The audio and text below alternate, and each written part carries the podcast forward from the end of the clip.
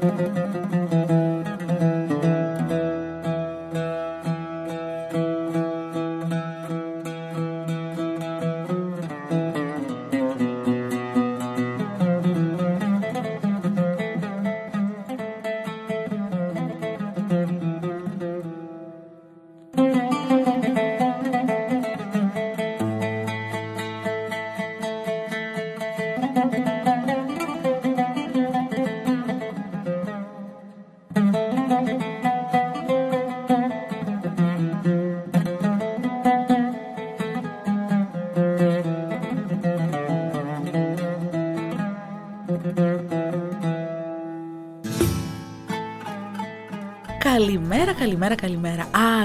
υπέροχο Σάββατο με την Νικολέτα Δάφνου, θεατρολόγο, ηθοποιό και παιδαγωγό στην επιλογή των παραμυθιών και στην επιλογή της μουσικής και την Μαρία Περδικάκη στην ηχοληψία. Είμαστε έτοιμοι να βουτήξουμε στη χώρα των παραμυθιών με την εκπομπή μας με μια βαλίτσα παραμύθια. Για να δούμε αν θα ανοίξω τη βαλιτσούλα μου τι έχει μέσα σήμερα; Όσο για εσάς, μικρά και μεγάλα παιδιά μου αγαπημένα, μπορείτε να μας ακούτε είτε στους 88,4 στα FM, είτε πατώντας στο ίντερνετ radiome.gr. Θα είμαστε μαζί σας και αυτό το Σάββατο αλλά και κάθε Σάββατο και ώρα 9 με 10 το πρωί για να χαλαρώσουμε, να ονειρευτούμε και να μπούμε μέσα με μια μεγάλη μπλουμ δροσερή βουτιά καθώς σιγά σιγά έρχεται και το καλοκαίρι κοντοζυγώνει μην νομίζετε. Μια βουτιά λοιπόν στη χώρα των παραμυθιών με μια βαλίτσα παραμύθια ξεκινάμε!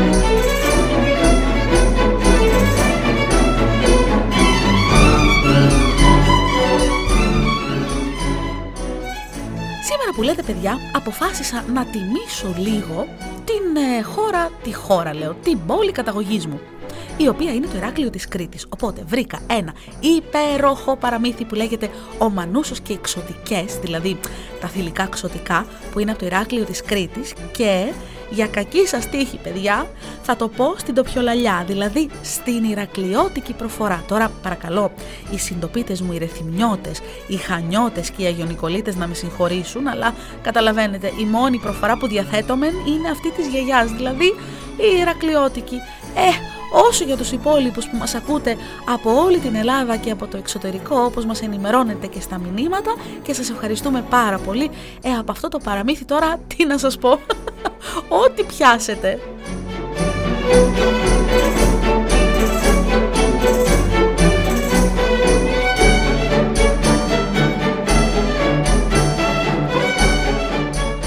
Ήτονε μια φορά και έναν καιρό λοιπόν ένα Κοπέλι σε ένα χωριό απάνω στα βουνά. Μανούσα τον ελέγανε και από τον ενικιό μόνο ένα πράγμα ήθελε, να μάθει να παίζει τη λύρα.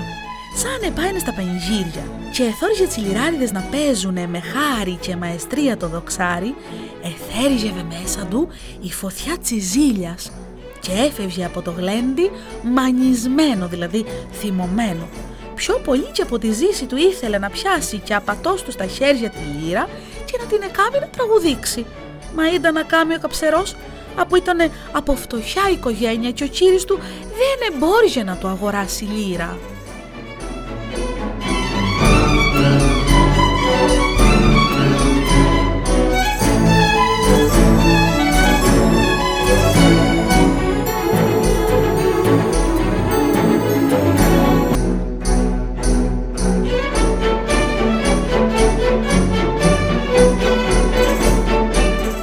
Σαν μπήκε στα 17, αρχίνηξε να δουλεύει εδώ και εκεί για να μάσει τσιπαράδες που χρειάζονταν.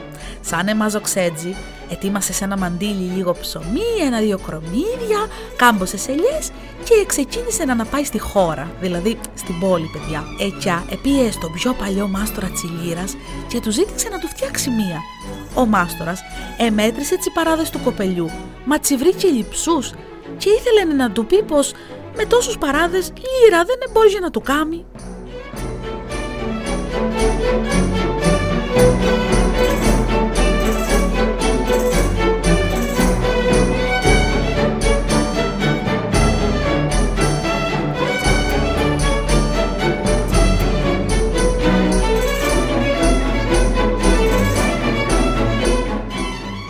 τότε σας εκοίταξε τα μάτια του κοπελιού και είδε με τη φωτιά που τόκεγε τέτοια φωτιά που δεν την είχε δει ποτέ του.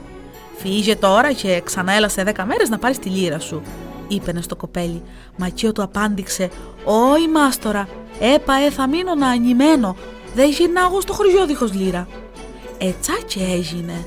Εκάθουνταν ο Μανούσος σε μια γωνιά και δεν έβγανε άχνα Μόνο μασούλαγε λίγο από το προσφάι του και εθόριζε το μάστορα που εδούλευε.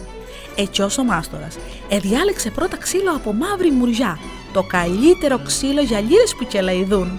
Έτρεχαν τα χέρια του πάνω στο ξύλο με το σκεπάρνι, τη ράσπα και το πάστρογγλο. Το κόψε, το πελέκισε, το κούφωσε από μέσα. Για καπάκι εδιάλεξε κατράνι, δηλαδή κέδρο λιβάνου και σαν να χάιδευε κοπέλι απαλά και με φροντίδα άνοιξε τα μάτια τσιλίρας. Σκάλισε, γυάλισε, βερνίκωσε, ευίδωσε.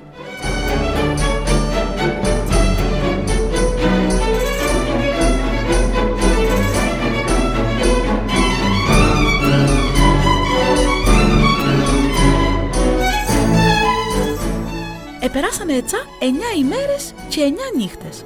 Τη δέκατη μέρα, ο Μανούσος ήταν έτοιμος να γαΐρει στο χωριό του με την πανέμορφη λύρα του. Λίγο πριν φύγει, τον ερωτά ο μάστορας: Κατέεις να παίζεις τη λύρα, ή τζάμπα ο κόπο μου; Δεν κατέωμα, θα μάθω, αποκρίθηκε εκείνος.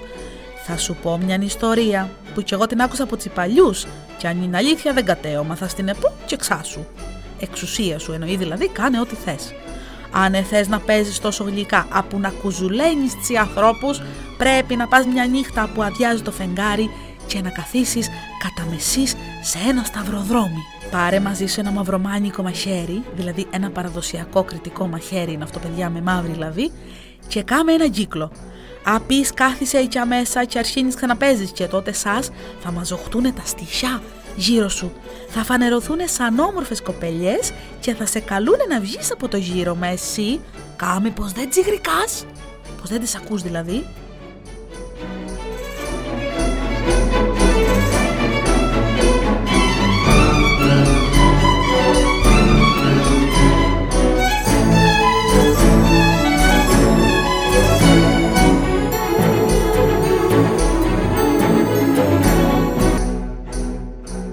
Βγάλεις από το γύρο το χέρι σου κακομίτσι θα σου το πάρουνε και αν βγεις ολάκερος θα να σε φάνε. Μείνε εκιά και μόνο λίγο πριχούβγει ο ήλιος, βγάνε το μυτσό σου δαχτυλάκι και δώσε το. Και αυτές για αντάλλαγμα θα να σε κάνουνε τέτοιο λιράρι από κανείς δεν άκουσε ποτές. Αυτά είπε ο γερομάστορας και ο Μανούσος επέταγε από τη χαρά του. Σαν ήφταξε στο σπίτι του, ανήμενε να τελειώσει το φεγγάρι τη χάση του και σαν έφταξε η σωστή νυχθιά, επήρε το μαυρομάνικο μαχαίρι και ήφυγε από το σπίτι.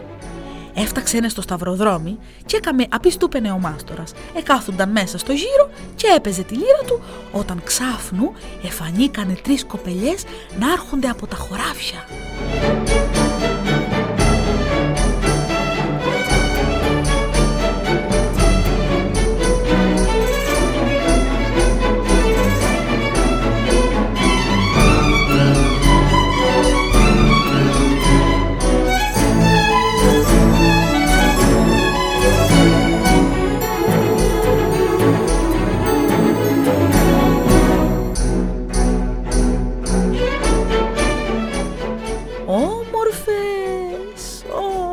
Ομορφιά που δεν είχε δει ποτέ του και γλυκόλαλες. Τον εχαιρετήξανε. «Καλή σου ώρα κοπέλι, είδα γρατζουνά σε και μας κουζούλανες.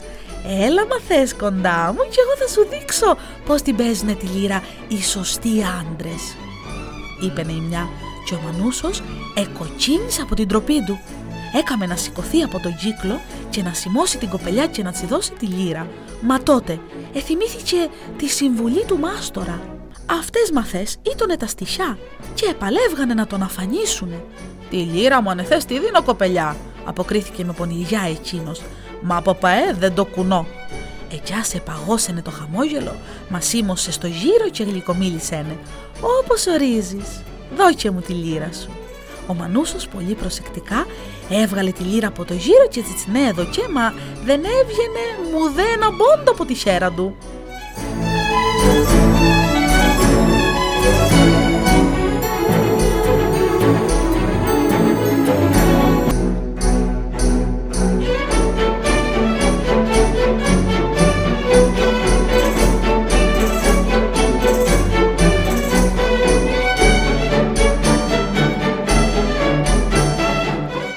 Ξωτικιά έπαιξε ένα δυο στιγμές σκοπό γλυκό που κόντεψε να του πάρει το μυαλό και απέ του είπενε «Έτσα δεν μπορείς να μάθεις πράμα, σίμωσε να θωρείς καλά αν θες να μάθεις, ιδαλλιώς όλοι θα να γελούνε με τα γρατζουνίσματά σου». «Ωι κοπελιά, καλά είμαι και από εδώ», αποκρίθηκε με πονηριά η Εκείνη, μανισμένη από φάνηκε ξύπνιος, του δώκε πίσω τη λύρα του και του είπε: Ε, μα αφού εσύ δεν με πιστεύεις, και εγώ δεν σου μαθαίνω πράγμα. Και ο Μανούσος σε γέλασε ένα κρυφά και άρχισε πάλι να γρατζουνάτσι χορδές της λύρας του. Όλη νύχτα έμειναν εκεί οι τέσσερις ντονε. Οι ξωτικές να παλεύγουν να τον εγελάσουνε με χίλιους δυο τρόπους, πότε να τον εκαλούνε με λόγια γλυκά και πότε να τον περιγελούνε για το παίξιμό του.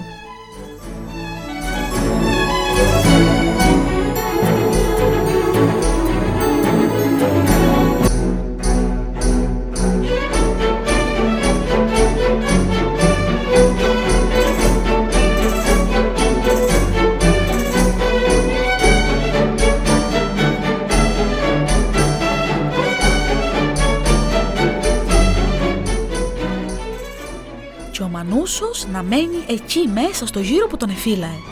Λίγο πριχού φανεί ο ήλιος, ακούστηκε το πρώτο λάλημα του κόκορα και οι εξωτικές σκιάχτηκαν. Έπρεπε να γκάψουνε πριχού τσίβρι το φως της ημέρας, για να ανετσίβλεπε θα γίνονταν σκόνη. Όμως και η περηφάνεια τους δεν τζάφινε να γκάψουν άπραγες. «Καλός είσαι, μα μας ενίκησες, μα τώρα Κάμε μας τη χάρη, δώσε μας κάτι, ό,τι να είναι και εμείς θα σου μάθουμε να παίζεις τη λύρα, είπε η μεγαλύτερη. Και ο Μανούσος προσεκτικά έβγαλε από το γύρο την άκρη άκρη από το μικρό του δαχτυλάκι. Αμέσως οι ξωτικές του τόκοψαν και του ρούφηξαν το αίμα. Ο Μανούσος κόκκινος από τον πόνο του σε φώναξε «Εγώ κράτησα τη συμφωνία, σειρά σας τώρα» και τους έδωκε τη λύρα. Αμέσως εκείνες υπάκουσαν και άρχισαν να παίζουν με τέχνη. Μουσική γλυκιά απλώθηκε στο σταυροδρόμι, τόσο γλυκιά που μέχρι και οι πέτρες εχόρευγαν. Σαν ρόδισε ο ουρανός, οι ξωτικές τραβήξαν μακριά και ο Μανούσος με το κομμένο δαχτύλι έγινε ο πιο περιζήτητος λιράρης της Κρήτης. Λένε πως μέχρι σήμερα όποιος θέλει να μάθει να παίζει τη λύρα με τέχνη πρέπει να πάει στο σταυροδρόμι και να περιμένει pezzo jazz.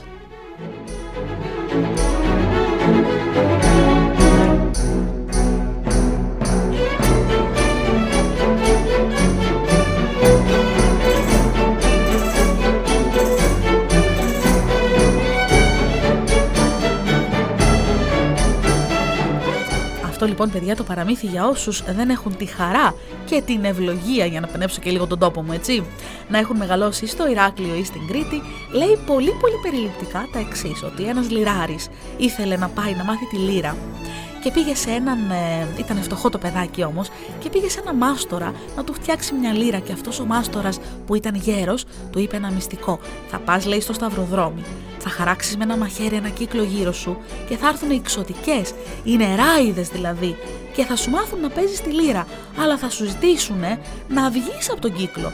Μην τολμήσεις λέει και το κάνεις, γιατί θα σε φάνε, αυτές είναι κακές».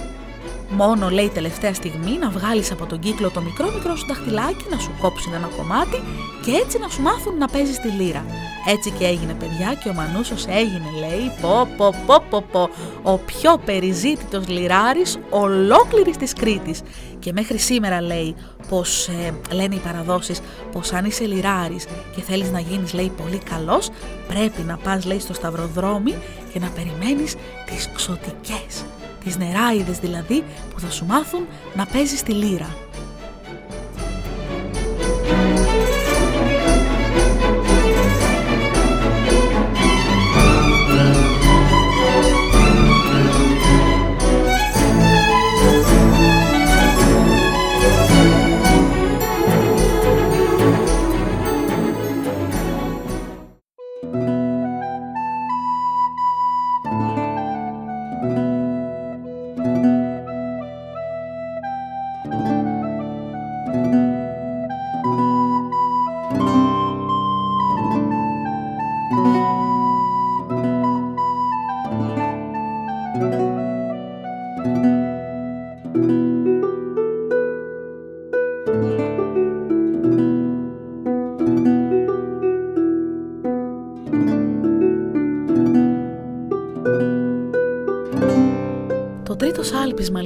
Το παραμύθι αυτό μας έρχεται από την Αγγλία, όπως και μεσαιωνική μουσική ακούμε εδώ πέρα ανάμεσα στο παραμύθι μας.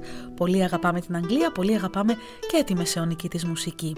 Για πάμε λοιπόν να δούμε τι έχει να μας πει αυτό το παραμύθι, τι αλήθειες κρύβει μέσα στα λογάκια του.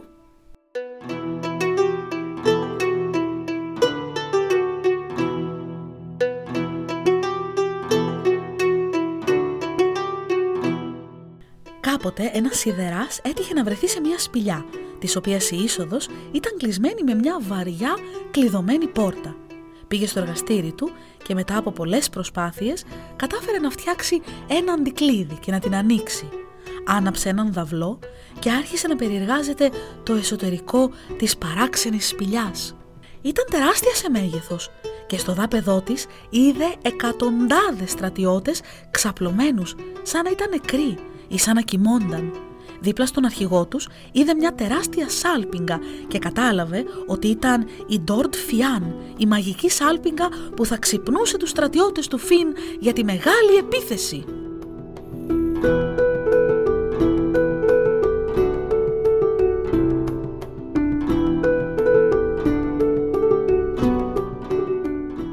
Ο σιδεράς έπιασε τη σάλπιγγα και τη σήκωσε με δυσκολία γιατί ήταν ψηλότερη από αυτόν. Εκείνη τη στιγμή άκουσε μια πολύ σιγανή φωνή να του λέει «Σάλπισε». Τρέμοντας έβαλε το στόμιο της σάλπιγγας στο στόμα του και φύσηξε δυνατά και καθαρά. Την ίδια στιγμή οι άντρες που ήταν ξαπλωμένοι κάτω άρχισαν να τανίζονται σαν να ξύπναγαν από βαθύ ύπνο τρόμος έπιασε το σίδερα με το ενδεχόμενο να ξυπνήσει όλους αυτούς τους γιγαντόσωμους άντρες, αλλά πάλι η μυστική φωνή είπε πιο δυνατά αυτή τη φορά «Σάλπισε». Με το δεύτερο σάλπισμα οι άντρες ανασηκώθηκαν, έστρεψαν τα κεφάλια τους και κάρφωσαν το βλέμμα τους πάνω του.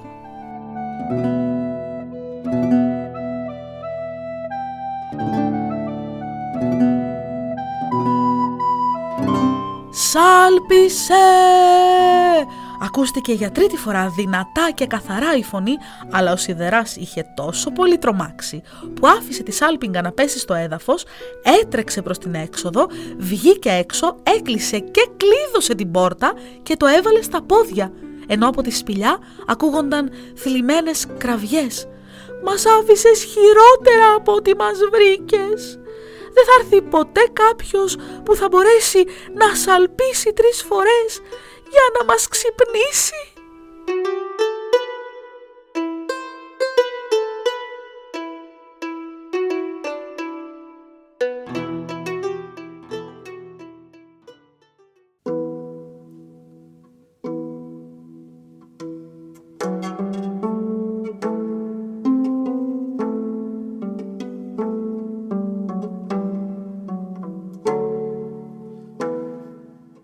Και πάμε πάλι στον αγαπημένο μας έσωπο. Ξέρω ότι τον αγαπάτε, τον αγαπάω και εγώ, ξέρω ότι μας τον ζητάτε και γι' αυτό τον βάζω. Η κότα λοιπόν που, που γεννούσε χρυσά αυγά.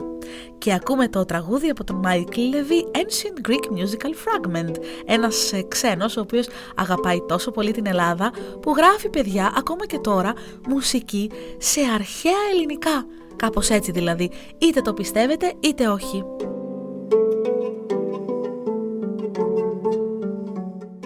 Ο αγαπημένος μας Γιώτανη Κυριαζής μας δίνει το παραμυθοποίημα, όπως σας έχω πει, και για να δούμε πώς μπόρεσε αυτό το παραμύθι να το κάνει ποίημα. Τι μας λέει; Από μια κότα αυγά χρυσά παίρνει ο κυριός της. Βρε λες χρυσάφι αρκετό να βρίσκεται εντός της. Αυτή τη σκέψη κάνοντας την πιάνει ο κύριος της. Μα βρίσκει μόνο έντερα. Στις άλλες κότες μοιάζει. Και να τι θέλει να μας πει της κότας η θυσία πως κλούβια αυγά μόνο γεννά του ανθρώπου η απληστία.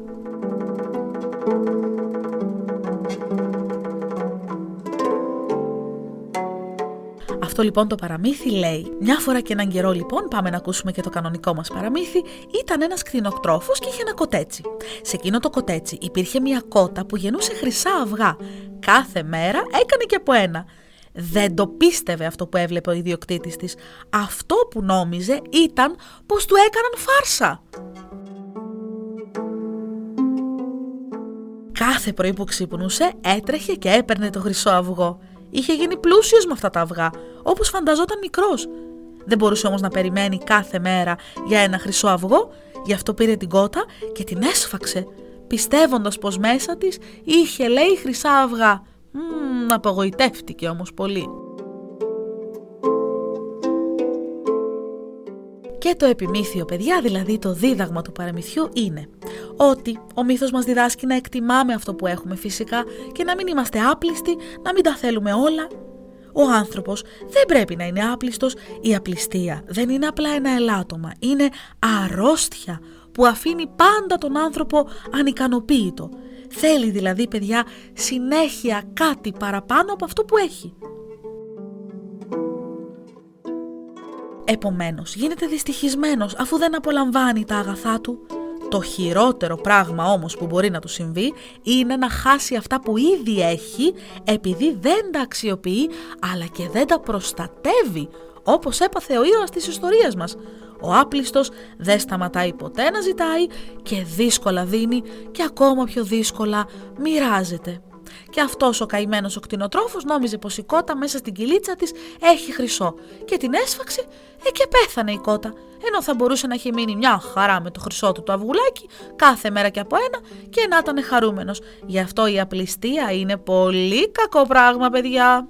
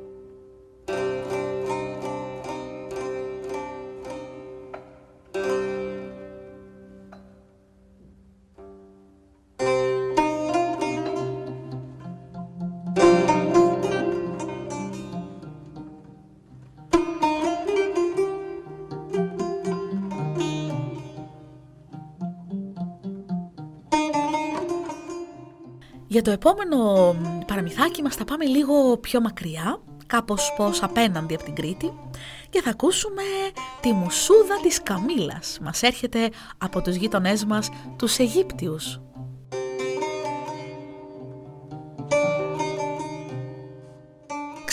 Φαντάζομαι ποιοι είναι οι Αιγύπτιοι, έτσι, αυτοί που έχουν τις πυραμίδες καλέ και το Τουτανχαμών και αυτές τις πολύ ωραίες μούμιες. Αυτή λοιπόν παιδιά είναι η Αίγυπτος. Για πάμε να ακούσουμε τώρα και το παραμύθι μας.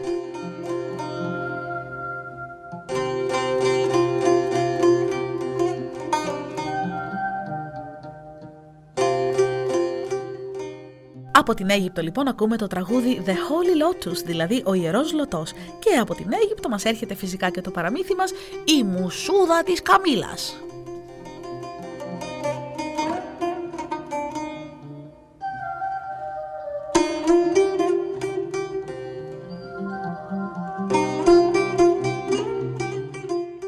Καθώς άρχισε να νυχτώνει, ένα σεΐχης σταμάτησε το ταξίδι του με την Καμίλα και έστησε τη σκηνή του για να προφυλαχτεί από το νυχτερινό κρύο της ερήμου. Ήταν ακόμα η εποχή που τα ζώα μιλούσαν και έτσι η Καμίλα έσπρωξε με το κεφάλι της το πανί που χρησίμευε σαν πόρτα και είπε στο Σεΐχη «Αφεντικό, κάνει πολύ κρύο εδώ έξω. Μήπως θα μπορούσα να χώσω λίγο τη μουσούδα μου στη σκηνή για να μην ξεπαγιάσει» «Με την άνεσή σου», της είπε ο Καμιλιέρης που είχε αρχίσει να τον παίρνει γλυκά γλυκά ο ύπνος.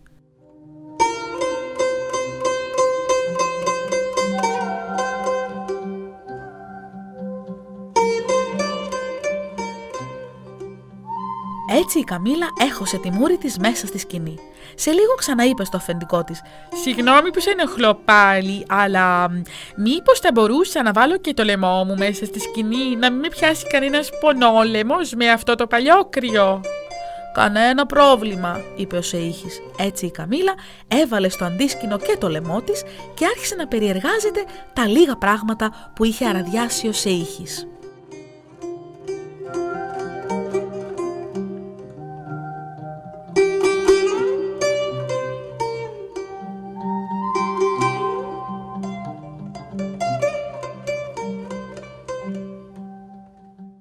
Σε λίγο η Καμίλα ξανασκούντιξε το σεΐχη.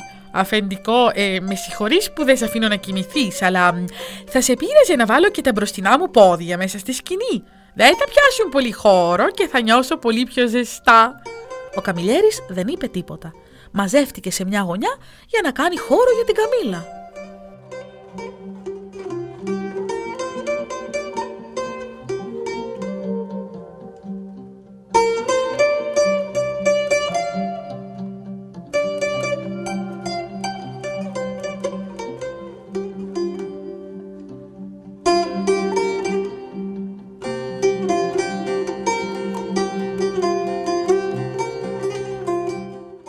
Δεν πέρασε πολλή ώρα και η Καμίλα ξανασκούντιξε το σεΐχη. Νομίζω ότι έχει κάμποσο χώρο ακόμα ώστε να βάλω και την κοιλιά μου. Δεν φαντάζομαι να σε πειράζει, έτσι δεν είναι; Μισοκιμισμένο ο Σεΐχη συμφώνησε και σε λίγο η Καμίλα είχε βάλει το πιο πολύ κορμί της μέσα στη σκηνή.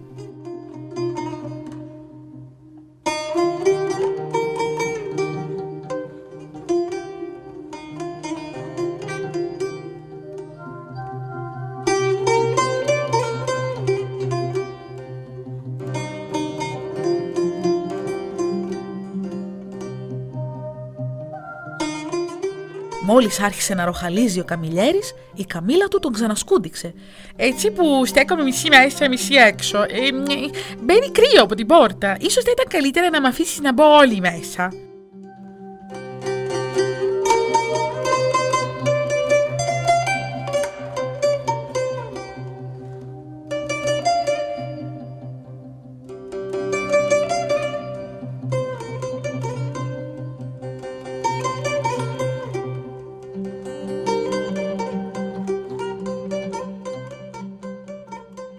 Νισταγμένος ο Σεΐχης μαζεύτηκε όσο μπορούσε σε μια γωνιά για να χωρέσει όλη η Καμίλα πια μέσα στη σκηνή. Η Καμίλα άρχισε να περιεργάζεται τον χώρο και σε λίγο λέει γυρίζοντας το Σεΐχη Νομίζω ότι η σκηνή αυτή είναι μικρή και δεν μας χωράει και τους δύο. Μιας και εσύ πιάνεις λιγότερο χώρο, ε, καλό θα είναι να βγεις έξω για να μπορέσω να ξεπλώσω κι εγώ με λίγη άνεση. Και ρίχνοντας του μια κλωτσιά, τον πέταξε έξω στο κρύο και στο σκοτάδι της ερήμου.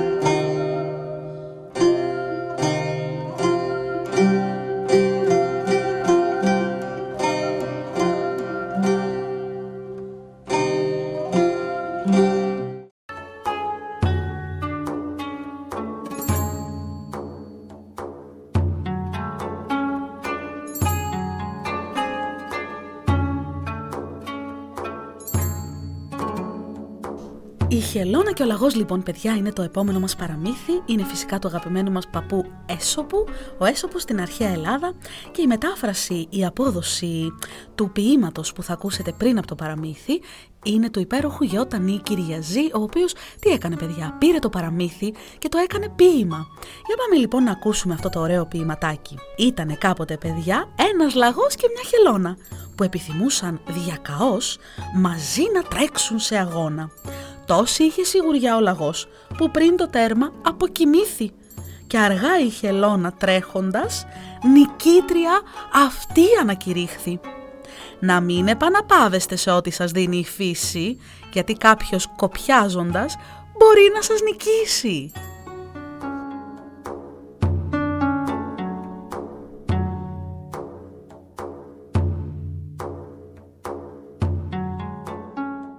Συνεχίζοντας λοιπόν από το παραμύθι μας που το ακούσαμε έμετρο, ο Έσωπος λοιπόν πώς το έχει γράψει αυτό το παραμύθι. Λέει «Μια φορά και έναν καιρό ήταν ένας λαγός και μια χελώνα που μάλωναν για το ποιος είναι πιο γρήγορος.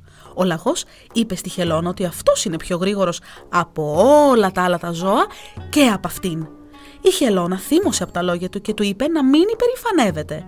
Τότε ο λαγός ζήτησε από τη Χελώνα να αγωνιστούν οι δυο τους σε ένα αγώνα δρόμου για να δούνε τελικά ποιος είναι πιο γρήγορος. Στο σημείο εκκίνησης είχαν μαζευτεί πολλά ζώα. Μετά από λίγο η Αλεπού έδωσε το σύνθημα και ο αγώνας ξεκίνησε.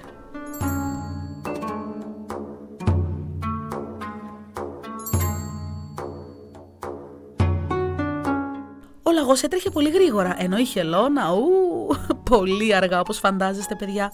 Ο λαγός σταμάτησε για λίγο, κοίταξε πίσω του, πουθενά η χελώνα.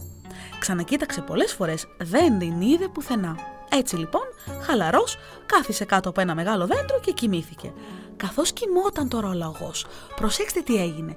Πέρασε η χελώνα σιγά σιγά σιγά σιγά και τον προσπέρασε. Όταν ξύπνησε ο λαγός, είδε τη χελώνα να τερματίζει, αλλά ήταν πολύ αργά για αυτόν πια. Εκείνη την ώρα κατάλαβε ότι δεν φτάνει μόνο να είσαι γρήγορος. Πρέπει να είσαι έξυπνος και να μην είσαι τεμπέλης.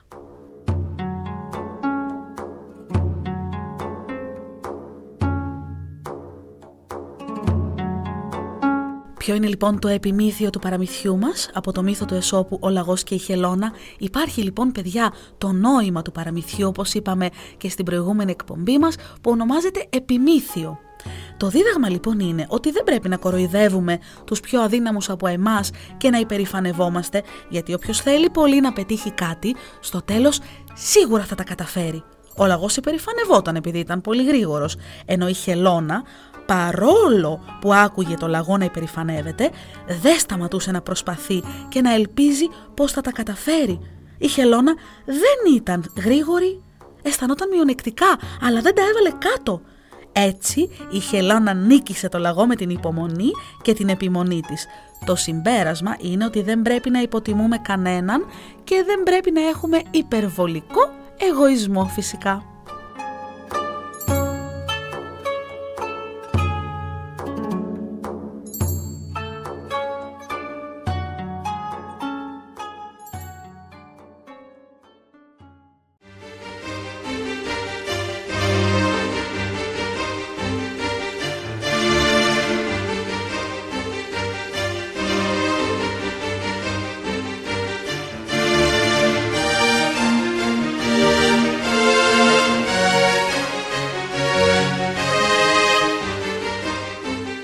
Την Αγγλία λοιπόν είναι και η επόμενη μουσική μας αλλά και το επόμενο παραμύθι μας με ένα πολύ ωραίο όνομα που ακούγεται σαν καμπάνα. Ακούστε παιδιά, λέγεται Χάνερ Dean. Για ακούστε το Χάνερ Dean.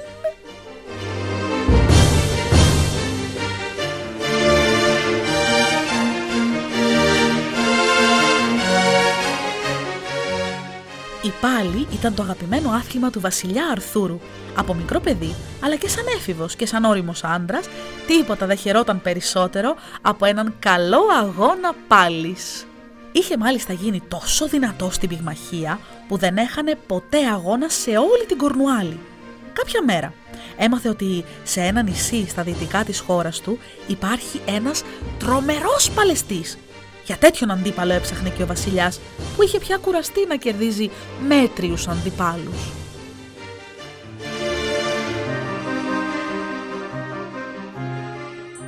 Πώς τον λένε» ρώτησε ο Αρθούρος. «Χάνερ Ντίν. Μπορείς να τον συναντήσεις οπουδήποτε, αλλά είναι σίγουρο ότι θα τον βρεις αν πας στο νησί του». «Τι θα πει Χάνερ Ντίν» Κανένας δεν ξέρει σίγουρα. Μερικοί λένε ότι θα πει μισός άνθρωπος σε κάποια βαρβαρική γλώσσα. Ο βασιλιάς πήρε τη συνοδεία του και έπλευσε στο νησί του αντιπάλου του. Μόλις πάτησε στην ακτή, συνάντησε κάποιο νεαρό, θα ήταν ε, κάπου ανάμεσα σε παιδί και σε έφηβο και τον ρώτησε «Ξέρεις που μπορώ να βρω τον Χάνερ Ντίν» «Α, εγώ είμαι», είπε ο νεαρός. Το βασιλιά δεν του γέμισε το μάτι. «Έκανα τόσο μακρύ ταξίδι για να παλέψω με ένα σκολιαρόπεδο», σκέφτηκε. Μια και είχε κάνει όμως το ταξίδι, ε, αποφάσισε να παλέψει μαζί του. Όχι, δεν θα ήταν καθόλου δύσκολο να κερδίσει τον Χάνερ Ντίν παρά τη φήμη του. Στην πάλη, ο βασιλιάς τον στριφογύρισε μερικές φορές στον αέρα και τον ξανάπιασε. Ο νέος γελούσε από ευχαρίστηση και μόνο ανταγωνιστικά δεν έβλεπε το βασιλιά. Σε λίγο περιηγήθηκαν το νησί. Συνάντησαν πολλούς άντρες που γονάτιζαν καθώς περνούσε ο νέος. «Είναι σκλάβοι μου», εξήγησε εκείνος. «Αν νικήσω κάποιον, γίνεται σκλάβος μου και μένει εδώ για να με υπηρετεί». «Παράξενο πράγμα», σκέφτηκε ο βασιλιάς. «Ευτυχώς που δεν είναι τόσο δυνατός ώστε να με νικήσει». Ο Αρθούρος έφυγε, αλλά σε μερικές εβδομάδες ξαναγύρισε στο νησί σαν να το τραβούσε μαγνήτης. Του έκανε εντύπωση πως το παιδί που είχε συναντήσει την πρώτη φορά τώρα είχε μεγαλώσει και ήταν σχεδόν κανονικός άντρας. Ο βασιλιάς κατάφερε πάλι να τον στριφογυρίσει στον αέρα, αλλά με πολλή δυσκολία αυτή τη φορά. Αν μεγαλώνει τόσο γρήγορα, δεν είμαι σίγουρος ότι θα μπορώ να τον νικώ για πολύ καιρό ακόμα.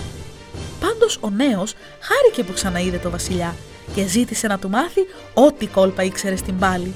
Τον ξενάγησε πάλι στο νησί και οι εχμάλωτοι γονάτιζαν καθώς περνούσαν μπροστά τους. «Τι σημαίνει Χάνερ Ντίν» ρώτησε ο βασιλιάς.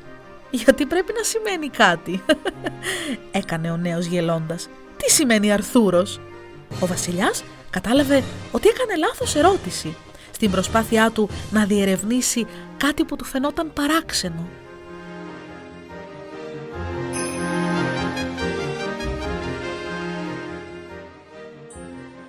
Σε λίγο αποχαιρέτησε τον νεαρό Παλαιστή, μπήκε στο καράβι του και γύρισε στο παλάτι του. Όσο προσπαθούσε να ξεχάσει τον Παλαιστή, τόσο εκείνος ερχόταν πιο πολύ στο νου του. Ήδη θα είχε γίνει σκληρός αντίπαλος και ο Αρθούρος πάντα χαιρόταν έναν δυνατό αντίπαλο, τον οποίος στο τέλος θα κατόρθωνε βέβαια να νικήσει.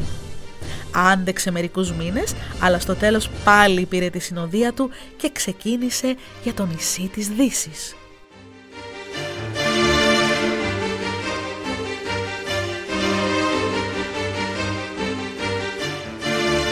Φορά είχε μαζί του και έναν δρυίδι. Δεν ήταν πολύ δυνατός σαν αντίπαλος, αλλά ήταν πολύ ευκίνητος και κυρίως του πρόσφερε μια πνευματική στήριξη που τη χρειαζόταν πολύ. Σε όλο το ταξίδι προπονιόταν συνεχώς μαζί του. Πιστεύεις ότι και αυτή τη φορά θα νικήσω τον Χάνερ Ντίν, ρώτησε ο Αρθούρος, περιμένοντας με αγωνία κάποια επιβεβαίωση από τον Δρύδη.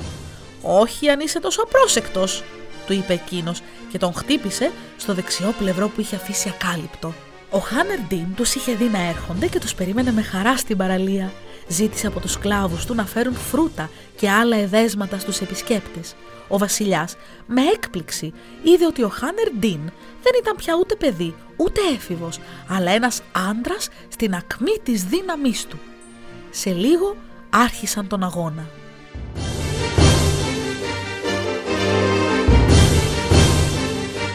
Ο Βασιλιάς μπόρεσε να σηκώσει και να στρίψει στον αέρα τον αντίπαλό του, αλλά είχε την εντύπωση ότι απλά ο άλλος του το επέτρεψε. Σε λίγο ο αγώνας είχε γίνει πολύ σκληρός, σαν να ήταν αγώνας μέχρι θανάτου. Ο Αρθούρος ήξερε ότι αν δεν νικούσε, την άλλη φορά θα ήταν ο σκλάβος που θα κερνούσε τους επόμενους επισκέπτες. Ένιωθε ότι ο Δριίδης τον κοιτούσε με αγωνία. Πάλευαν επί ώρες.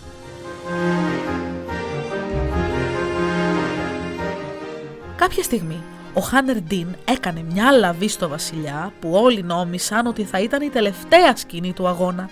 Ο βασιλιάς ήταν έτοιμος να σοριαστεί. Όμως για μερικά δευτερόλεπτα κάπως κάπου κατόρθωσε να μαζέψει όλες τις κρυφές δυνάμεις του και να χτυπήσει με τόση δύναμη τον αντίπαλό του που τον έριξε κάτω ανέστητο. Αλλά και ο ίδιος ήταν τόσο πολύ εξαντλημένος που τα πόδια του δεν τον κρατούσαν πια και έτσι σοριάστηκε στο χώμα. Όταν ξαναβρήκε τις αισθήσεις του, ο Δριίδης ήταν δίπλα του και φρόντιζε τα χτυπήματά του, καθώς το καράβι του επέστρεφε στην Κορνουάλη. «Γλίτωσε σαν από θαύμα, βασιλιά», του είπε με σοβαρό ύφος.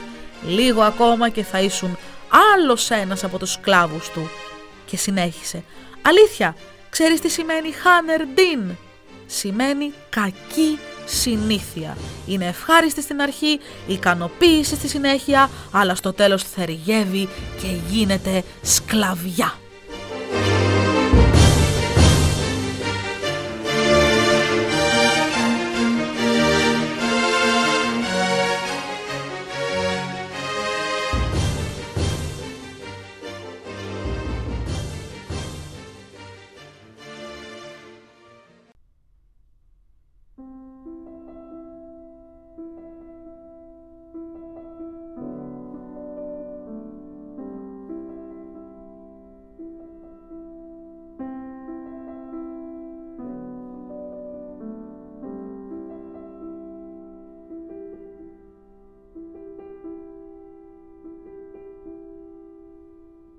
Επόμενο παραμύθι μας παιδιά είναι αγνώστου προελεύσεως, δηλαδή δεν ξέρουμε όσο και να προσπάθησαν οι ερευνητές από ποια χώρα έρχεται. Για σκεφτείτε λίγο μήπως και εσείς το έχετε ακούσει, το έχετε κάπου διαβάσει, σας το έχει πει καμιά γιαγιά ή έχετε κανένα φίλο από άλλη χώρα έτσι που να πηγαίνετε μαζί στο σχολείο, κάποιο παιδί από τη Βουλγαρία, από την Αλβανία, ίσως να καταφέρουμε όλοι μαζί, σαν μικροί εξερευνητές, να βρούμε από πού βρε παιδιά είναι το επόμενο παραμύθι. Έχω φάει τις κοτσίδες μου τόσο καιρό.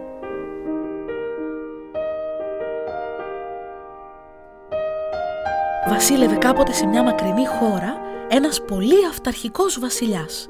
Γι' αυτό και το παραμύθι μας λέγεται «Ο αυταρχικός βασιλιάς». Ήταν λοιπόν αυτός ο βασιλιάς πολύ πολύ πολύ δίστροπος. Ό,τι έλεγε ήθελε να εκτελείται χωρίς αναβολή και χωρίς αντίρρηση. Όλοι και όλα έπρεπε να υπακούν τυφλά στις εντολές και τις επιθυμίες του. Και όταν λέμε όλα, εννοούμε ακριβώς αυτό. Όχι μόνο οι άνθρωποι, αλλά το κάθε τι. Τα ζώα, η φύση, τα βουνά, τα πάντα.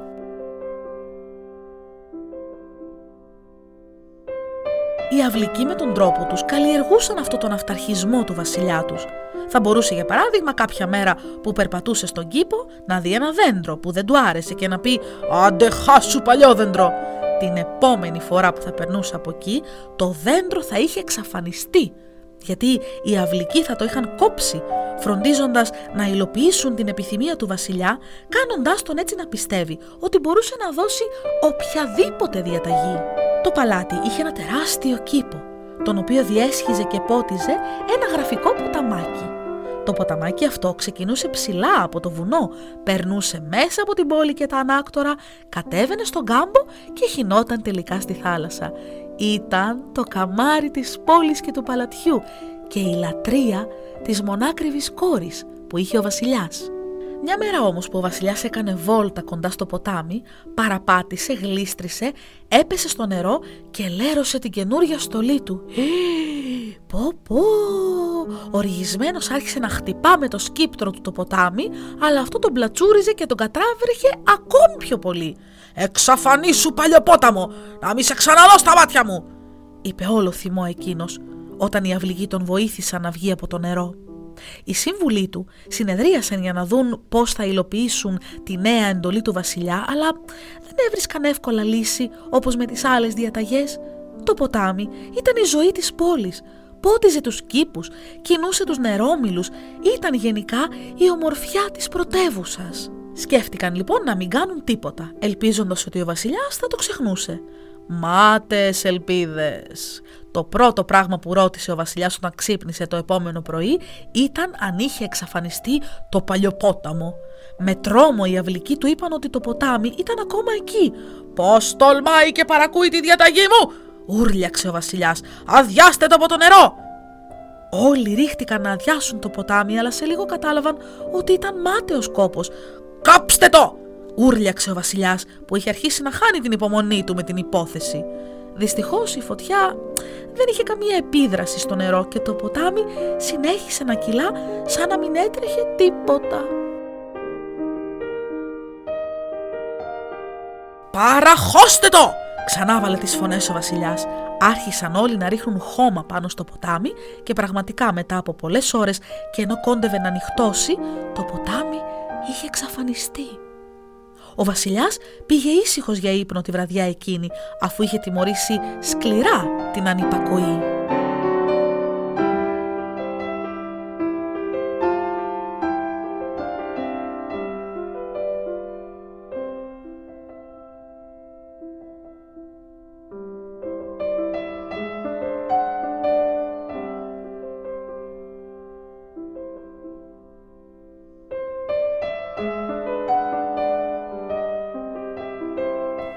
Κόρη του όμως, που είχε ιδιαίτερη αδυναμία στο μικρό ποτάμι, δεν μπορούσε να κοιμηθεί από τη στεναχώρια της.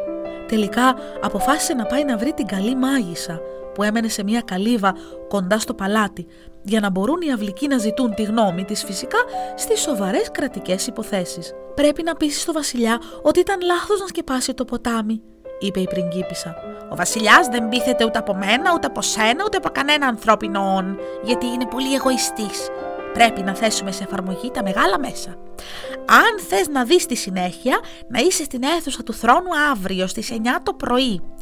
Στις 9 η ώρα, ο βασιλιάς κάθισε στο θρόνο του για να ακούσει τα καθημερινά παράπονα των υπηκόων του, ενώ η πριγκίπισσα παρακολουθούσε μερικές θέσεις πιο κάτω.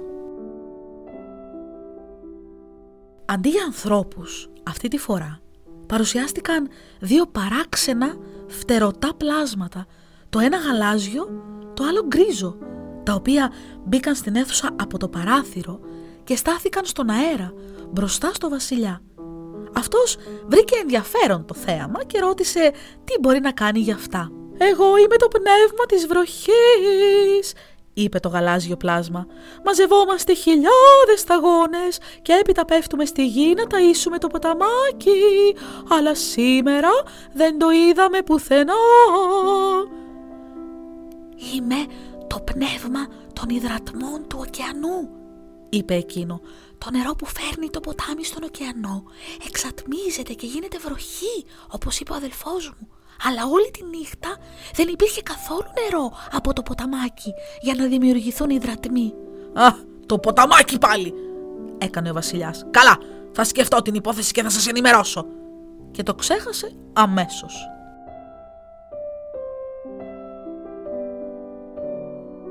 Την άλλη μέρα στις 9 το πρωί η Βασιλοπούλα βρισκόταν πάλι στην αίθουσα του θρόνου και πάλι περιμέναν δύο παράξενα πλάσματα να ζητήσουν ακρόαση από το βασιλιά. «Τι θέλεις εσύ» ρώτησε αυτός ένα πλάσμα που έμοιαζε σαν ε, καλοδουλεμένη πέτρα. Εγώ αντιπροσωπεύω τα βότσαλα που το ποταμάκι τα έχει γυαλίσει και ομορφύνει. Από χθες είμαστε σκεπασμένα με χώμα και δεν μπορούμε να κελαϊδούμε αφού δεν περνά νερό από πάνω μας. Μάλιστα, το ποτάμι πάλι! Ξαναγκρίνιαξε ο βασιλιάς. «Και εσύ για το ποτάμι θα μιλήσεις» ρώτησε το επόμενο πλάσμα που έμοιαζε με σκούρα στα χτιά κάμπια. «Εγώ είμαι το πνεύμα του χώματος. Το ποτάμι με πότιζε και μπορούσα να δίνω τροφή στις ρίζες των φυτών. Εδώ και δύο μέρες είμαι κατάξερο και όλα τα φυτά κινδυνεύουν να ξεραθούν. «Θα μελετήσω την υπόθεση και θα σας ενημερώσω», είπε ο βασιλιάς και το ξέχασε αμέσως.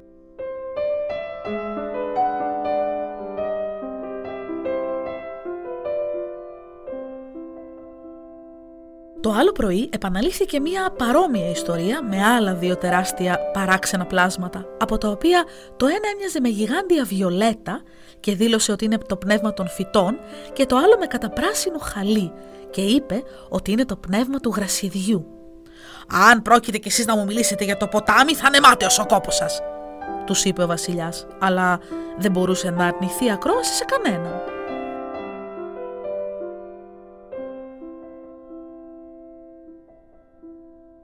Και έτσι το πνεύμα των φυτών του είπε ότι τα λούδια και τα δέντρα είναι έτοιμα να πεθάνουν από την ξηρασία. Ενώ το πνεύμα του γρασιδιού επισήμανε ότι σε μια-δυο μέρες δεν θα υπήρχε τίποτα πράσινο, όχι μόνο στο παλάτι, αλλά και σε ολόκληρη την πόλη. «Θα μελετήσω την υπόθεση και θα σας ενημερώσω», είπε ο βασιλιάς και αυτή τη φορά δεν ξέχασε την υπόθεση. Είδε ότι τα πράγματα είχαν αρχίσει να γίνονται ζόρικα και αν τώρα ζητούσαν ακρόαση τα πνεύματα, σε λίγες μέρες θα απαιτούσαν λύση χιλιάδες υπηκόοι του, δηλαδή χιλιάδες κάτοικοι του βασιλείου του. «Τι στην ευχή ήθελα να δώσω εντολή να εξαφανιστεί το ποτάμι», είπε κάτω από τα μουστάκια του. Αυτό περίμενε η Βασιλοπούλα να ακούσει. «Πατέρα, μπορούμε λοιπόν να ξαναφέρουμε το ποταμάκι πίσω» Δεν ξέρω πώς να διατάξω ένα ποτάμι να γυρίσει πίσω, ομολόγησε ο Βασιλιάς. Άσε, θα το κανονίσω εγώ, είπε η Βασιλοπούλα. Ζήτησε τη βοήθεια της καλής μάγισσας και σε λίγο ανακάλυψαν ότι το ποτάμι δεν είχε καθόλου σκεπαστεί από τα χώματα. Απλά πριν να μπει στην πόλη, τα χώματα το γύρισαν προς τα έξω. Ακολουθούσε την εξωτερική πλευρά των τυχών και κατέληγε στον κάμπο και από εκεί στη θάλασσα. Ήδη το ποταμάκι είχε φτιάξει νέους φίλους, παιδάκια που έπαιζαν έξω από την πόλη, κήπους και περβόλια που μόλις είχαν αρχίσει να φυτρώνουν, λουλούδια και ζώα. Δεν ήθελε να εγκαταλείψει τους νέους φίλους του, αλλά άφησε κάμπος από το νερό του για να περάσει μέσα από την πόλη και από τα ανάκτορα για να βλέπει και τους παλιούς του φίλους. Ήταν πολύ εύκολο ακόμα και για τις δύο γυναίκες να σπρώξουν το χώμα και να στρέψουν το μισό ποτάμι προς την πόλη. Όσο για το βασιλιά, από τότε και πέρα σταμάτησε να είναι τόσο απόλυτος και μερικές φορές ζητούσε και τις γνώμες των άλλων και κυρίως της κόρης του πριν να δώσει διαταγές.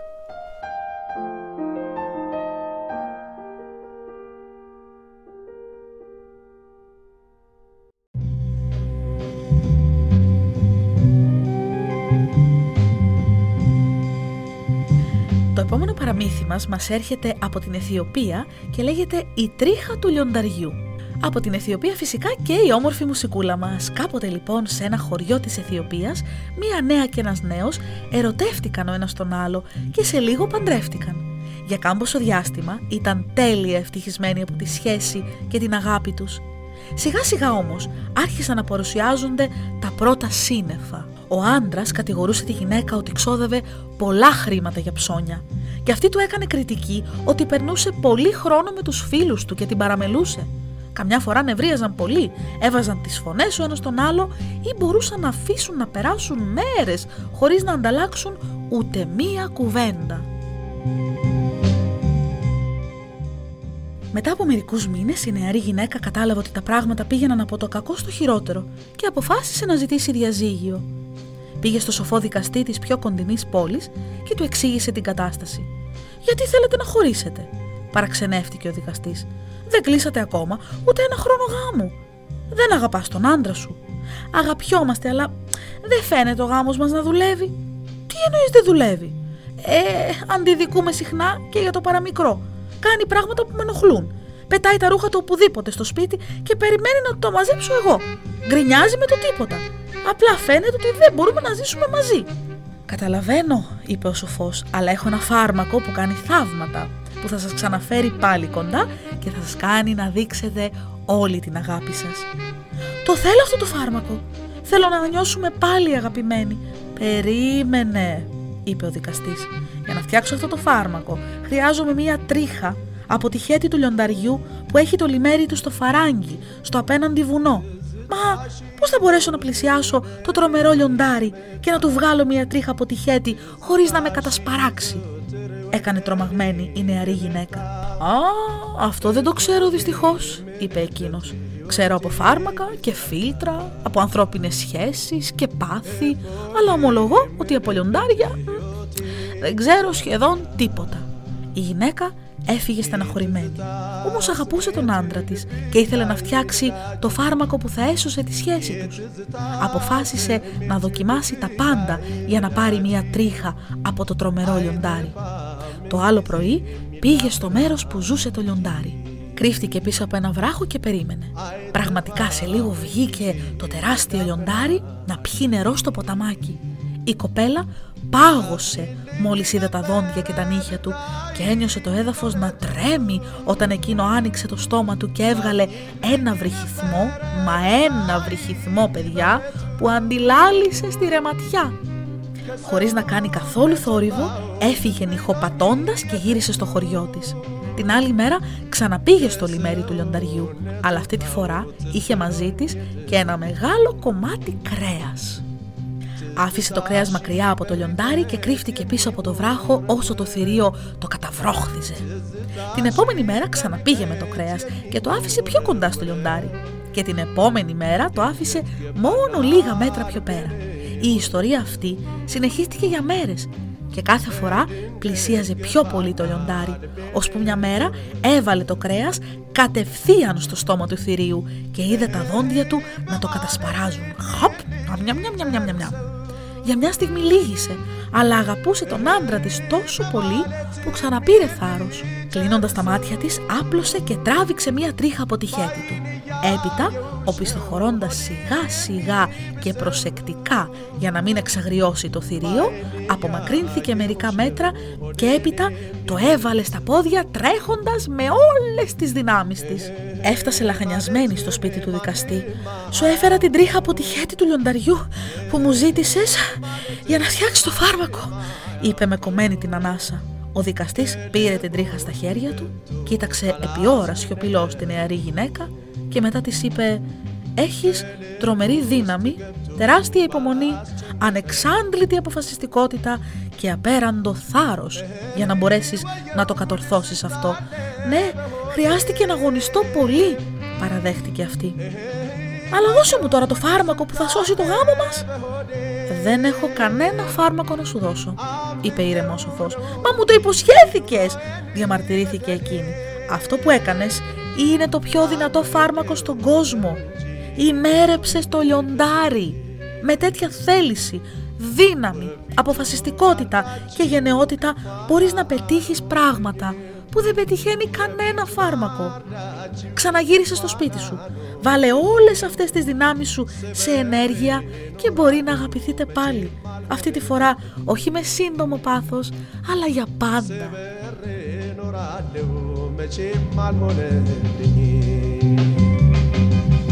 ሁልጊዜ ከላይታችን የሚባዝነው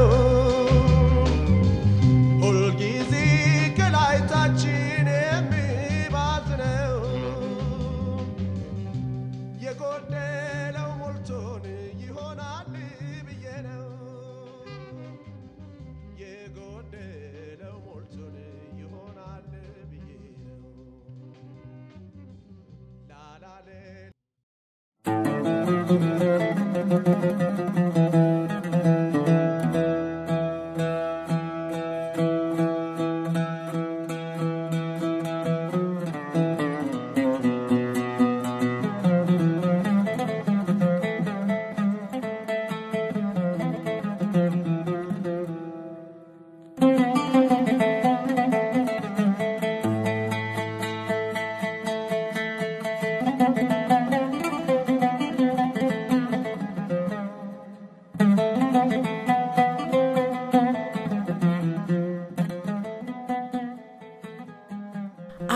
πολλές χώρες λοιπόν και από πολλές εποχές ακούσαμε σήμερα παραμύθια, παραμύθια για ζώα, για λιοντάρια, παραμύθια του Εσώπου και όχι, παραμύθια για μάγια κι άλλα μάγια, παραμύθια για βασιλόπουλα, για λαμπρά βασίλεια και για φτωχά φτωχά σπιτάκια και ποταμάκια, όσο για εμάς θα συνεχίσουμε να εμπιστευόμαστε τη χώρα των παραμυθιών γιατί η φαντασία είναι το καλύτερο γιατρικό για όλους μας. Ήταν η εκπομπή λοιπόν με μια βαλίτσα παραμύθια όπως κάθε Σάββατο στους δέκτες σας 88,4 στα FM και radiome.gr Όσο για εμένα, για τη φωνούλα που ακούτε και σας ζαλίζει έτσι μπουρου μπουρου μπουρου μπουρου μπουρου, μπουρου κάθε Σάββατο πίσω από το μικρόφωνο. Ε ποια άλλη είναι βρε παιδιά, τώρα πια το έχετε μάθει. Νικολέτα λοιπόν, η φίλη σας η Νικολέτα. Νικολέτα Δάφνου για τους μεγάλους θεατρολόγος, ηθοποιός και παιδαγωγός. Και στην ηχοληψία η Μαρία Περδικάκη. Ανανεώνουμε το ραντεβού μας για το επόμενο Σάββατο, μέχρι τότε να γυρίζετε όλο τον κόσμο της φαντασίας με μια βαλίτσα παραμύθια. Γεια σας, καλημέρα!